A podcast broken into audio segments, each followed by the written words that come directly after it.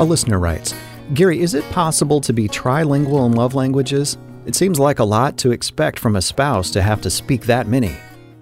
Well, in a sense, if three love languages make you feel loved, your spouse actually has more options in terms of making you feel loved.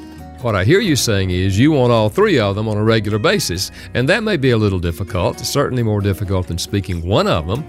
Uh, but I do think if your spouse will think in terms of any one of these three is going to speak deeply to my spouse, and, and if you let them know and give them feedback when they do speak one of those languages, how much you appreciate that, chances are they'll learn the other languages as well. Because when they feel appreciated for what they're doing, they're motivated to do more.